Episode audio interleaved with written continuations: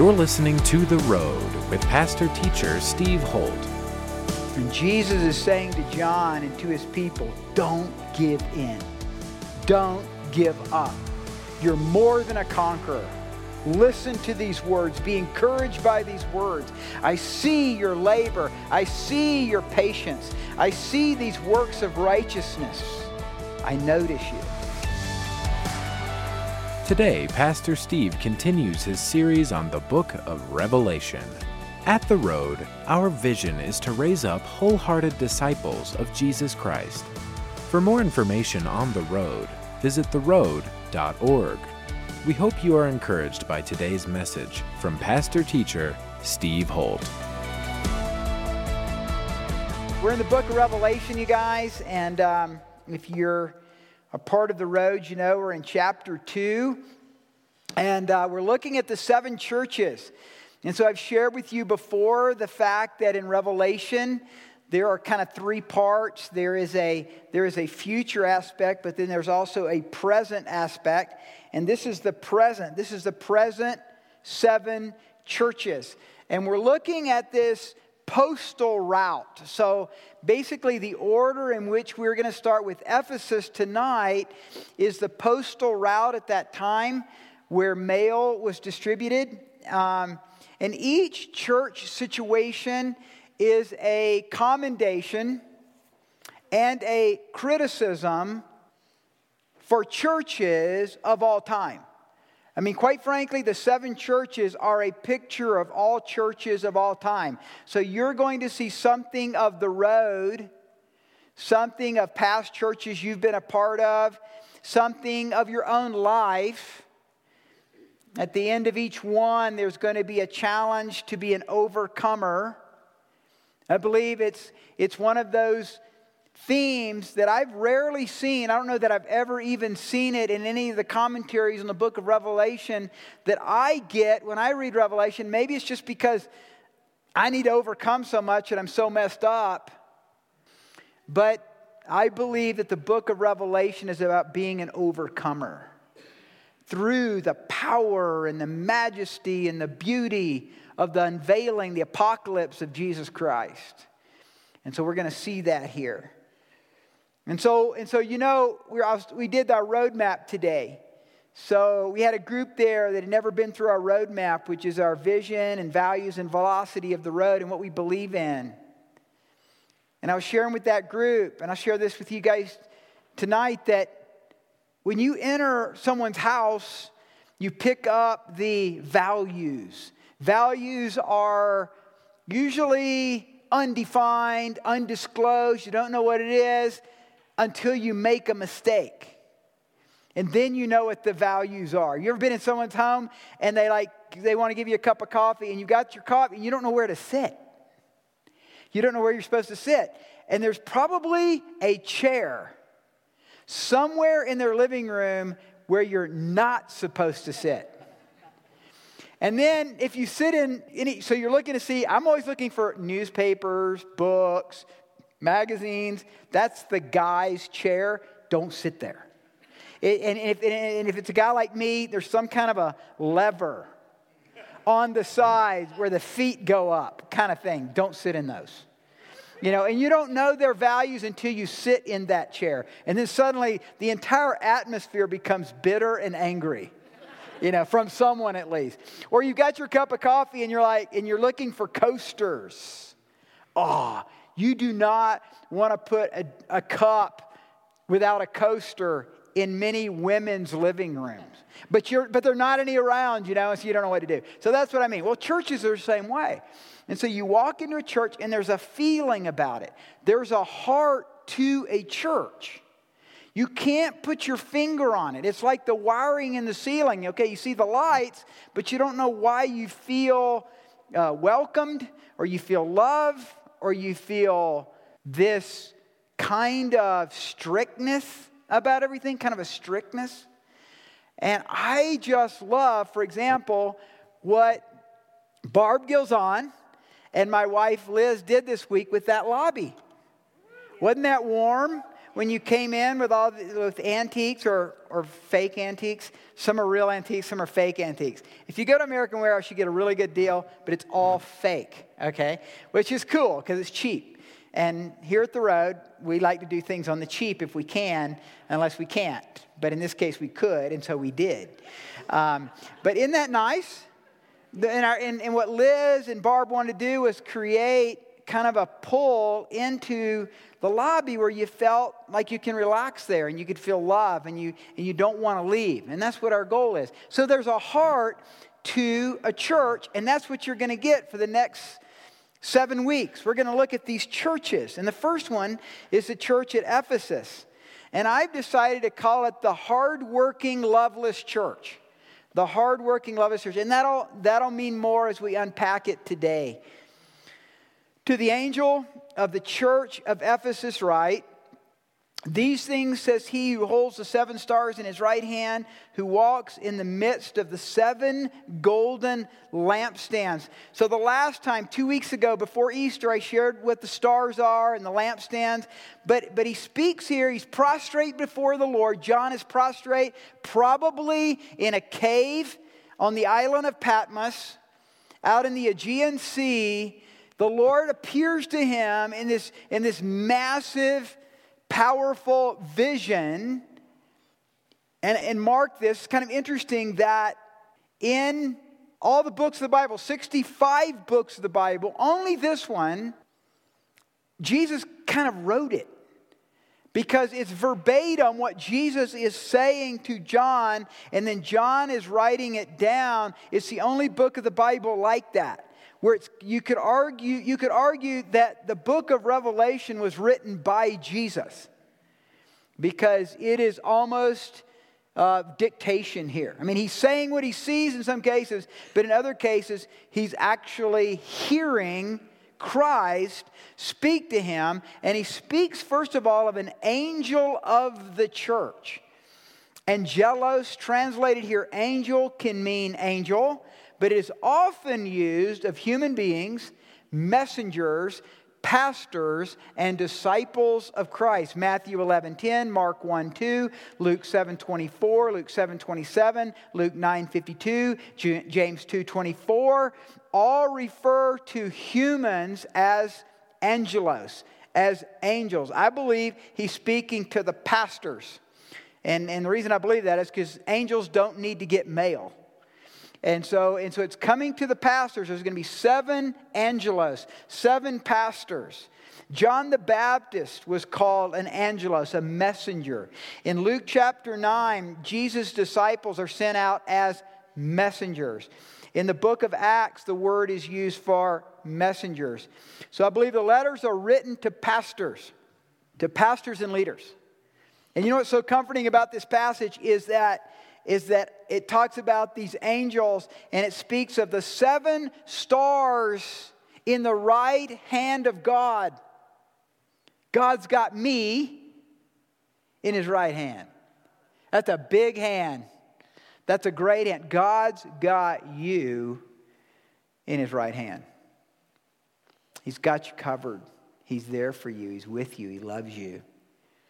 It's interesting that in the whole book of Revelation, and especially in chapters 2 and 3 on the seven churches, there's never a mention of the choir, of the church, or of the worship team, or the children's ministry, or the youth ministry, or the men's ministry.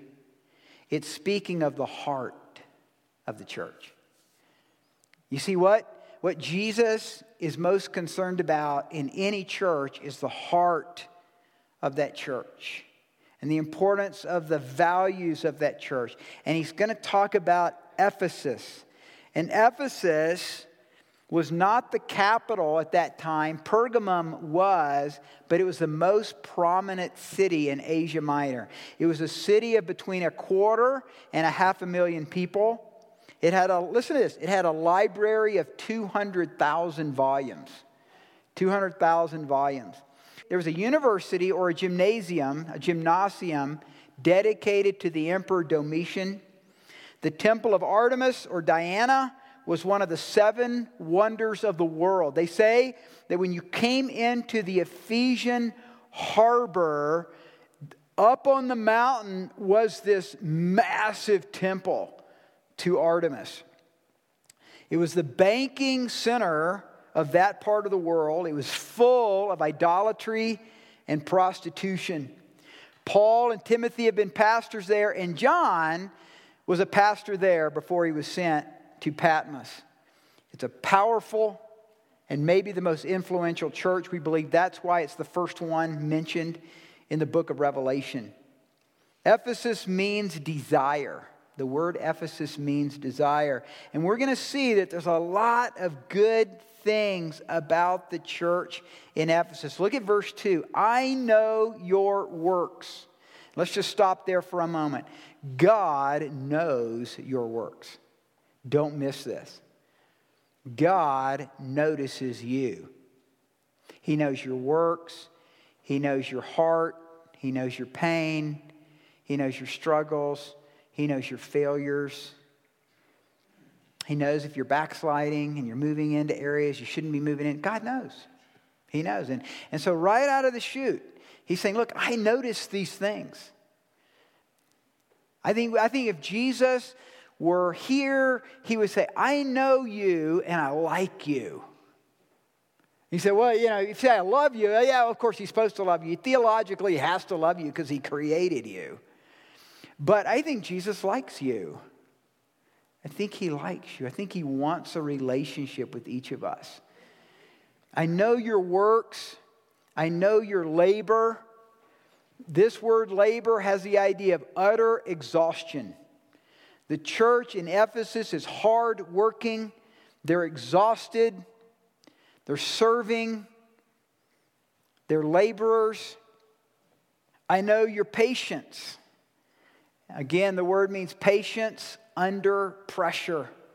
There is this pressure and this is coming from Domitian, men and women. Domitian is the first emperor, believe it or not, the first emperor of Rome who enforced emperor worship. Nero was an egomaniac, but he never enforced emperor worship. Domitian is the first one that enforces worship to him as if he's a god.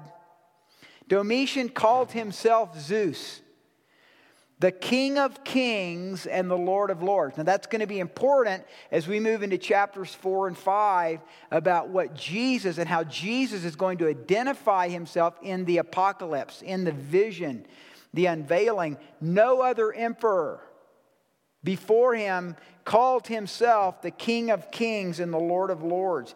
The Greek god Zeus was given, if you remember, Mount Olympus in Greece Domitian's university was 20 times larger than Mount Olympus. Everyone was commanded to worship Domitian or be killed starting in 86 AD. So, somewhere now, about eight or 10 years have passed, as Revelation is written, there's been tremendous persecution. Why is that important? I think that's important because don't complain so much. I mean, the reality is, is this kind of, this kind of work of Domitian, of emperor worship, was required three times a day. And if you didn't worship, the women and the females in the household were sold into prostitution and slavery at the temples of that time. Domitian noted that the Eastern gods wore a diadem or a crown with their divine name on it, and wore a signet ring with their divine name on it. And he started this practice, and we have. Um, we have architectural and archaeological findings of rings and a signet of King of Kings and Lord of Lords with a picture of Domitian on it. Some believe that the mark of the beast, speaking of the forehead and the hand, came from this. So, what do you do? What does a pastor do under those kinds of conditions of persecution And if you don't bow down, and if you get caught not bowing down in worship, that your family members would be sold into prostitution and slavery. Listen to this. The entire flotilla of the Roman Navy, the Praetorian Guard, marched into Ephesus with a cart carrying a 35 foot statue of Domitian, 24 priests around the cart as they came in, singing, Worthy are you, Lord and God, to receive glory and honor. That's the condition in Ephesus when the scroll of Revelation reaches them. And many believe that when they saw the beast, which we're going to come to, being cast into the sea, the people took courage that that was a picture of Domitian. And Jesus is saying to John and to his people, don't give in.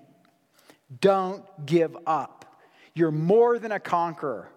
Listen to these words. Be encouraged by these words. I see your labor. I see your patience. I see these works of righteousness. I notice you. In 96 AD, Domitian had a vision.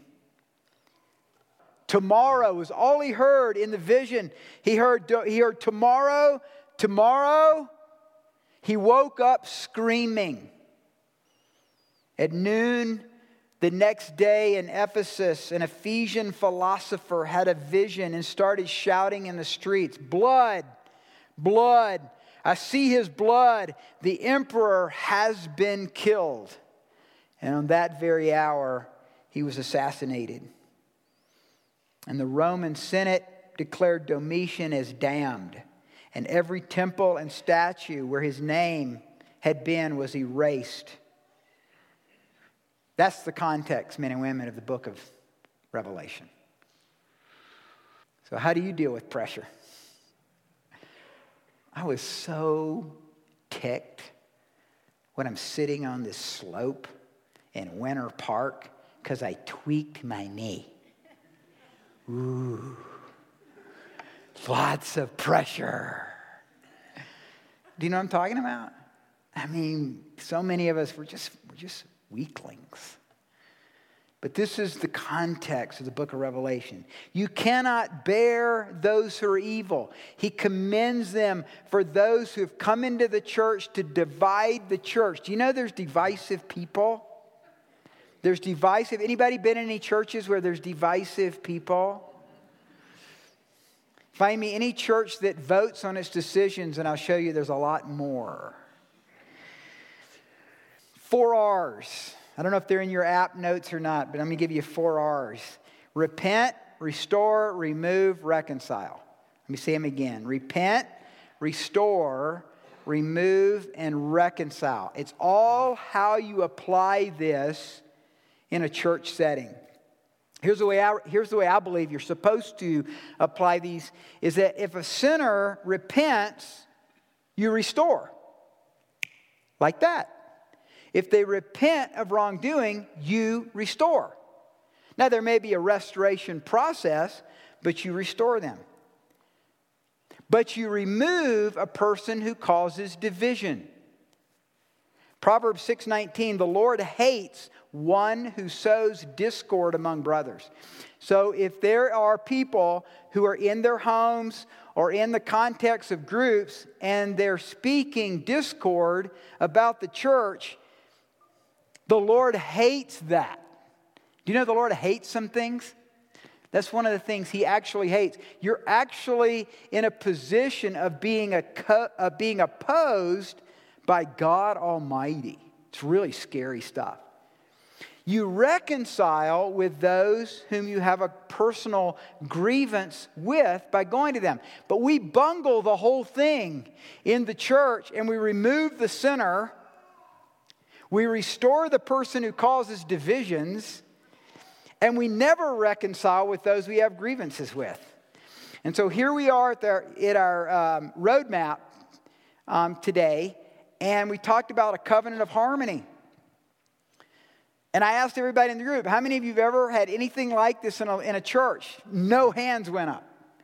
We talk about Matthew 18 and Matthew chapter 5, and Louis de Gornes did an awesome job in lecturing on what we believe is a covenant of harmony. And at the road, we have people sign it. Basically, if you're becoming a part of the road, you're signing, we will work stuff out between each other. We will follow actually what the Bible talks about. What a novel concept that the Christian church would actually follow the, the Bible. And so the covenant of harmony is there, and we talk about it. I, I, remember back about a year, year and a half ago, when we were doing the covenant of harmony and everything. This man, this guy just came against me. And he said, Man, that's just so legalistic. And I said, Oh, really? Can you find anything in this that's not biblical?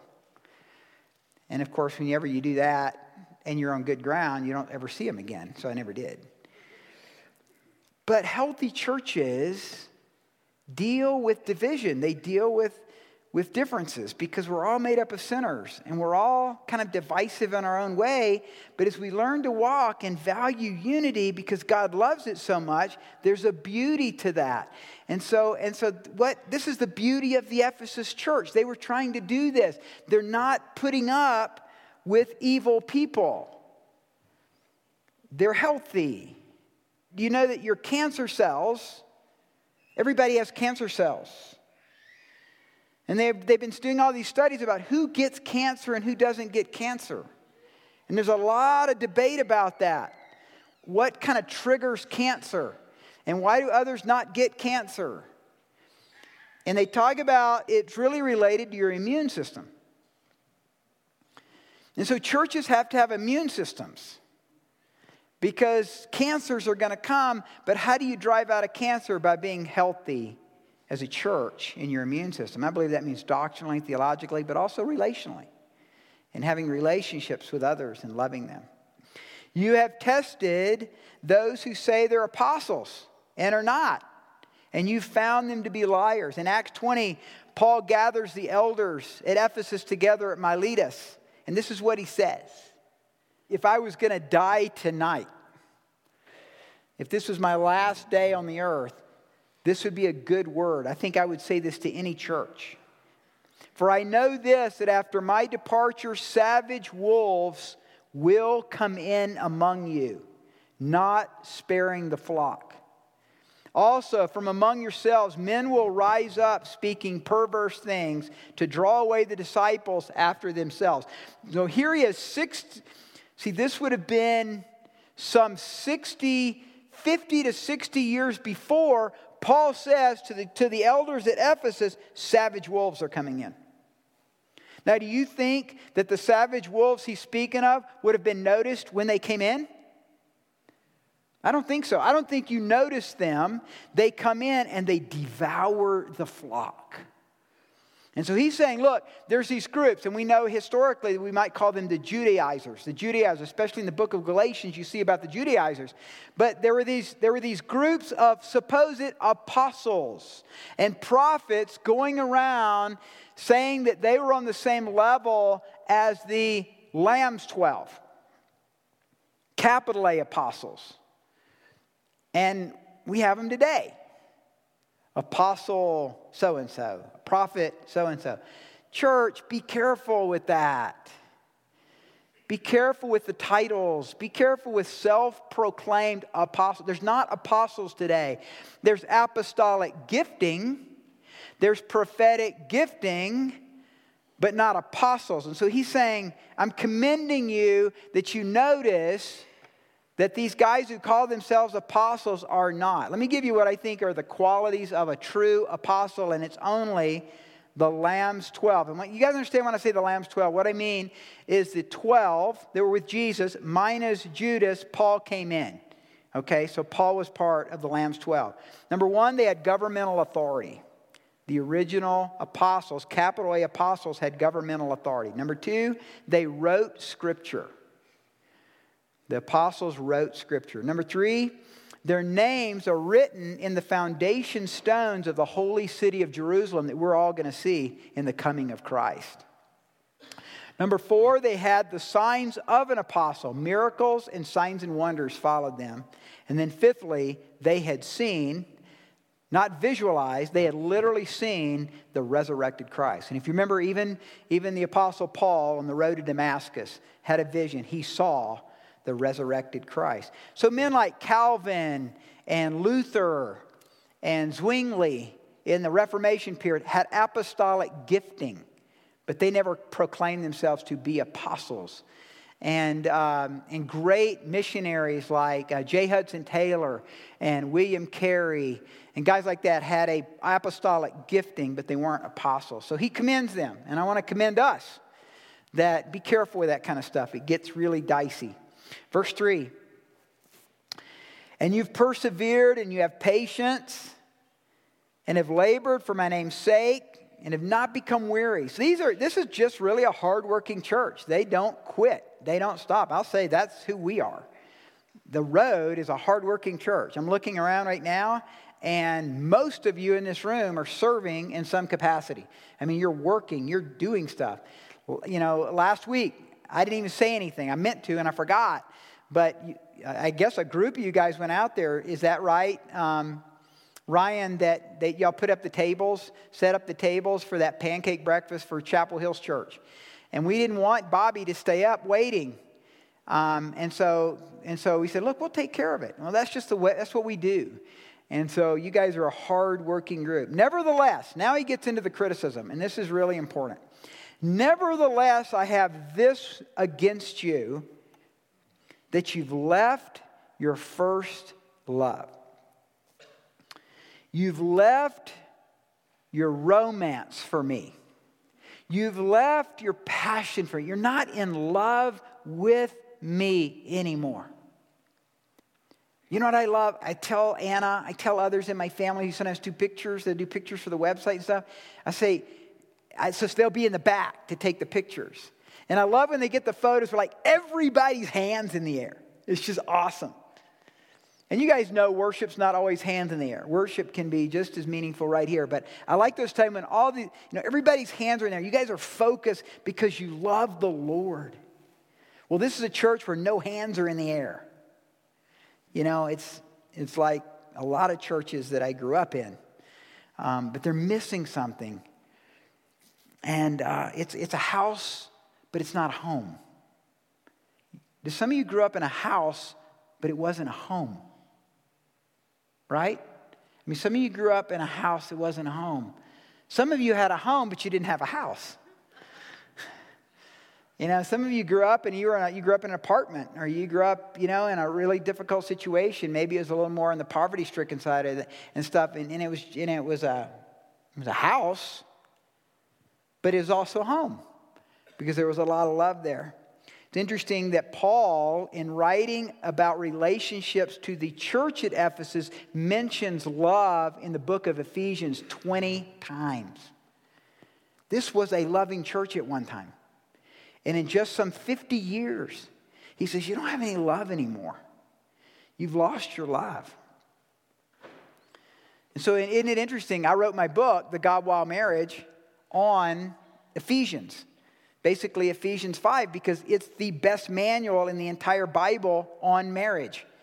33 verses, the best 33 verses on marriage in the entire Bible, really starting at 18, so it's less than that. So 18 to 33, it's about men loving their wives as Christ loved the church. It's about a mutual yielding to one another in love with each other. That was the church at Ephesus at that time. This was a loving church. Any church that begins to lose its love loses its heart. And so, Jesus, when being asked that question, and we used it for our antiphonal reading tonight, what's the greatest commandment? What, what commandment sums it all up? Love the Lord your God. Love the Lord your God with all of your heart, soul, mind, and strength, and your neighbor as yourself everything summed up in just those two commands. Because when you love that way, you don't covet. When you love that way, you don't steal. When you love that way, you don't kill. When you love that way, you don't take stuff from other people. When you love that way, you start to have intimacy with the Lord and with others in your life. And you get on you know, the love diet. I mean, I don't know how many diets there are, but if you go on the internet and you put in diets, I mean, you'll be there for hours checking them all out. There's also a love diet. You know what the love diet is? It's that young man or that young lady that falls in love. And suddenly they're, they're just dressing a little bit nicer. They go and get their hair done. And they're going to restaurants they never went to before. They're going out of their way across town to see someone, and it makes you gag. I mean, quite frankly. You know, it's just weird. But you all have done it, and if you haven't, it's probably in your future. But it's called the love diet. And so you fall in love, you get married, you do your honeymoon. First year, really pretty romantic and everything. Second year, kind of sort of romantic. Third year, baby comes. Oh. Uh, fifth year, another baby comes. And then it's babysitters. Finances are now getting a little bit tighter. Who's going to work? Who's not going to work? And then they grow, and you've got soccer games and baseball games. And you're running all over to the city, and you come to Pastor Steve and you say, Why don't you do your services on Saturday night? Because we've got all our games then. and so do we, so I know, the, guy, I know what it's like. I hear it all the time. And somewhere along the way, the love becomes routine and we lose our passion for each other, right? And we sort of start to grow apart. And we have to work hard. We have to work hard to come back together. And I love verse 5 because I think verse 5 captures how we get our love back. How we get our love back for the Lord. Remember, therefore, from where you have fallen, repent and do the first works. Or else I will come to you quickly and remove your lampstand from its place unless you repent. I see three things here. First of all, remember. Remember, constantly remember the love you had for the Lord. Remember those early days when you first got saved and you were a mess and you were bugging everybody about the Lord and you were talking about Jesus and you were excited about Jesus and everybody just wanted to shut you down because all you talked about was how you, I mean, you had it all, these young believers have it all figured out. I'm so glad that hasn't happened to us yet. We've tried to not create an environment where they want to run from us when they get saved you know. Um, but but for some of us, many of you in this room, that was your story. You first came to the Lord, you're excited about the Lord, you're passionate about the Lord. You can't not tell everybody about the Lord. He says, Remember that. Remember that zeal. Remember that passion. Remember that faith, how you trusted. Remember the, the miracles. All these cool things where, you know, you're praying about something and you're in the room with the guys at the dorm. I remember this in a couple situations. I remember one time we were doing a crusade. I was a gymnast at Georgia, and so as a bunch of us athletes have been asked to go to this small town called Madison, Georgia, to speak to this big youth rally. And part of the youth rally was going to be outside the next day, and it is raining um, cats and junkyard dogs. I mean, it's just, it's just pouring out there. And we got together, and there was, a, there was a baseball player, and there was a couple football players, and there was me, and da, da, da. I don't remember, there was like four, four or five of us that were going to speak. And we're praying in our room, and we're crying out to God, and the rain stopped. Now, you think, it never rains here, so you don't even know what I'm talking about. But in Georgia, it rains a lot, okay? And when it's raining, it doesn't just stop, but it just stopped and the next day it was sunny and beautiful. And I'll bet you, if we were to interview those guys today, they all remember that story. And we were just fired up. It's like, God answered our prayer. He's a miracle working God. I remember we shared that like to this group of about a thousand kids. And they all went, ah, ah. And you think, man, that like the resurrection body of Jesus has shown up that night. And it was just, we had, we prayed, you know, the rain stopped and all that. And so you remember that? You guys, if you don't remember that, then that's not good. Um, but I hope that you remember there was times where God showed up when you prayed and when you sought him. He says, Remember back. Don't forget that. He can do that again. He can do that again. And then he says, Repent. And what it means to repent is change your mind. That's what repentance means. It means change your way of thinking. You're going right, go left. You know, you're going that way, go this way. Change, go back, repent. If you notice stuff in your life that's not right, if the shoe fits, wear it. Um, if, if there's stuff that God's put in your life and you're just going through the motions, repent. Stop it. It's a drag on everybody. It's a drag on you, and it's a drag on your family, and it's a terrible witness to your kids. You guys realize Christianity has no grandchildren. Christianity has no grandchildren. Every child has to make a decision for Christ for them. Just because they grew up in a Christian home doesn't mean they're gonna, you're going to pop out a Christian kid.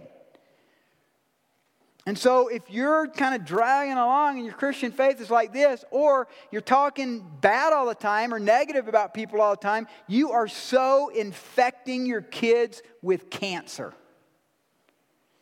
And they go, I don't know why my kids just don't like Sunday school. I don't know why my kids don't like church. I don't know why my kids don't like the youth group. It's because of you. It is. I feel no responsibility at all to disciple your kids. All we do at the road is we create an environment and a motivation where they can come, and it's a proverbial, you know, story. You can lead a horse to water, but you can't make them drink. What makes a kid drink is the motivation and the love and the passion of the parents. It really is. And so, and so he's saying, repent. Start with you. Get fired up. Well, how do I do that? Get up in the morning and worship. Start praying with your spouse if you're married. Ask God for zeal. I'm sure Jesus is up in heaven going, oh, he keeps asking for zeal. What's his problem? Doesn't he know after the third year of walking with me, it's just business as usual? I'm speaking to, I'm, I'm looking in the mirror, gang. So this is like, don't, don't take this like, oh, I'm like some super saint. I'm not. I mean, I have to do this too. I'm having to do that right now. So we cry out to God, we repent, and then he says, do the first works. Do the first, go back and do what you did before. He's saying to the Ephesians, look, get back to it. Get back to PB&J, Prayer Bible Journal. Go back to the basics. That's why I've got this young men's D group. All the guys are, I don't know what you guys are but you're like 25 to 28 or something like that, I think. And we meet at Denny's or we meet by my fire and we're going through Growing in Christ, this little nav booklet, because it's the basics, but it gets but it takes us into lots of deep stuff. And I do it that way because that's the foundations we've got to lay. Get in a D group. Get in a discipleship group. And if you're not in one, then then when we end the service tonight, run up to someone you really like and say, Can I be in your D group? And if they don't have one, then tell them, Pastor Steve said you should start one. or listen, or listen, this is so sad. I will come and remove your lampstand, he says. I will come to you and remove your lampstand. In other words, if we lose our witness as a church, we will lose our church. If we lose our witness as an individual, we will lose the anointing of the Lord. I don't think we can lose our salvation, but you will lose that anointing and that passion, and the visions and the dreams won't happen anymore. And the revelation from Scripture, it won't happen anymore. It'll just become routine. And as it becomes routine, you just become like everybody else.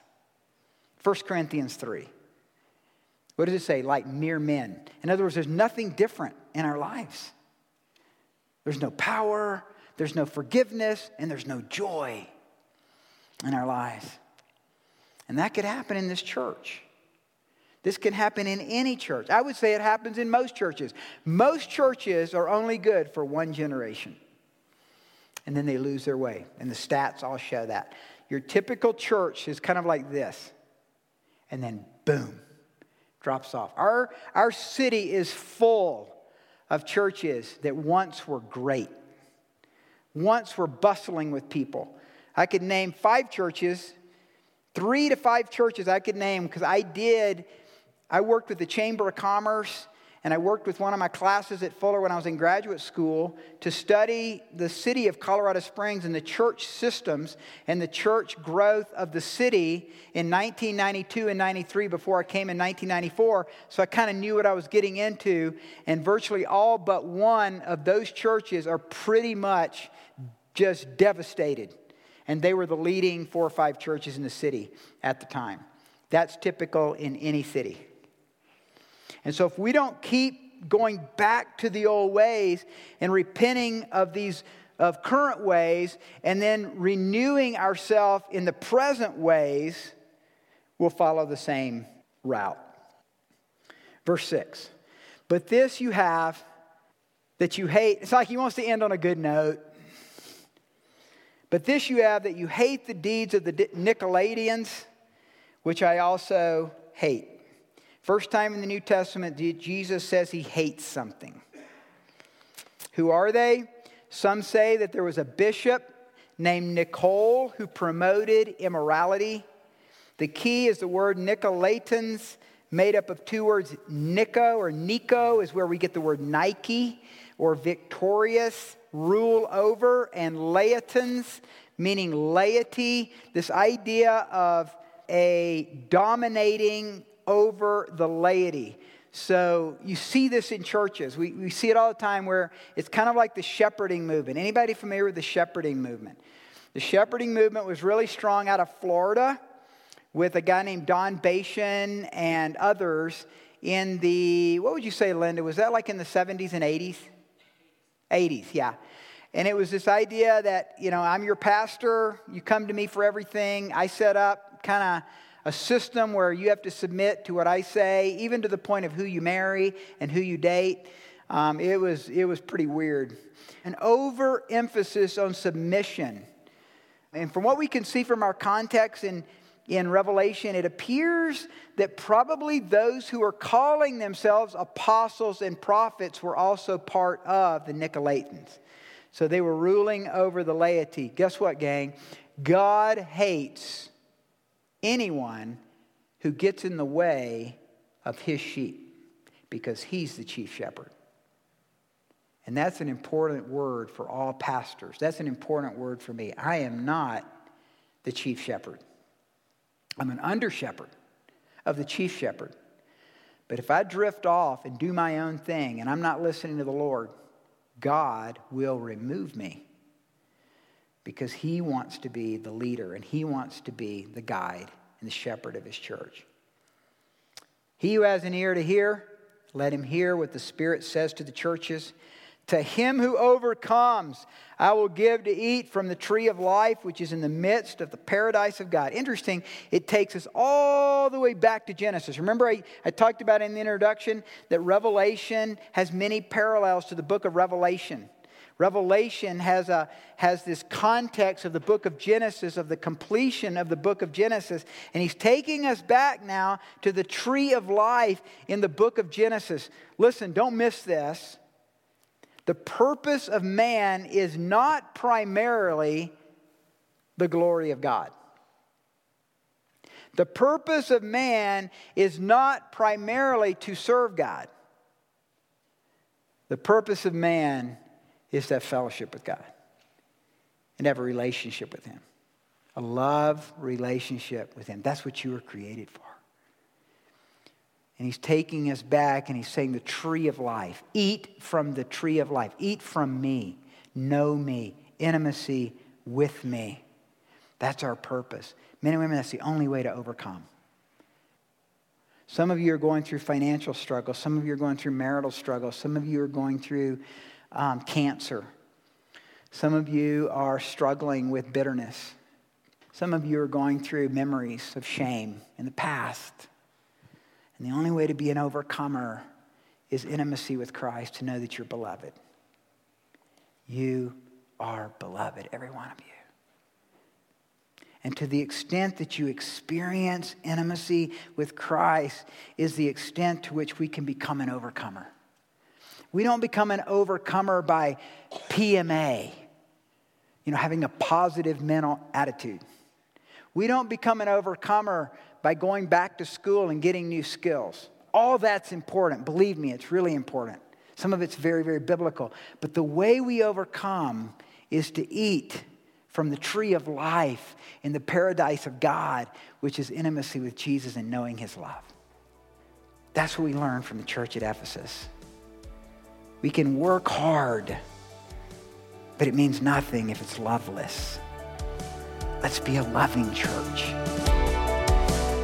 You've been listening to The Road with pastor teacher Steve Holt. We hope you have been blessed by today's message. To connect with us further, visit theroad.org. If you are walking through a difficult time, we want to pray for you. Go to theroad.org, click on the Ministries tab, and go to our prayer page to send us your prayer request. Thanks again for tuning in today, and be sure to listen to the next edition of The Road with pastor teacher Steve Holt.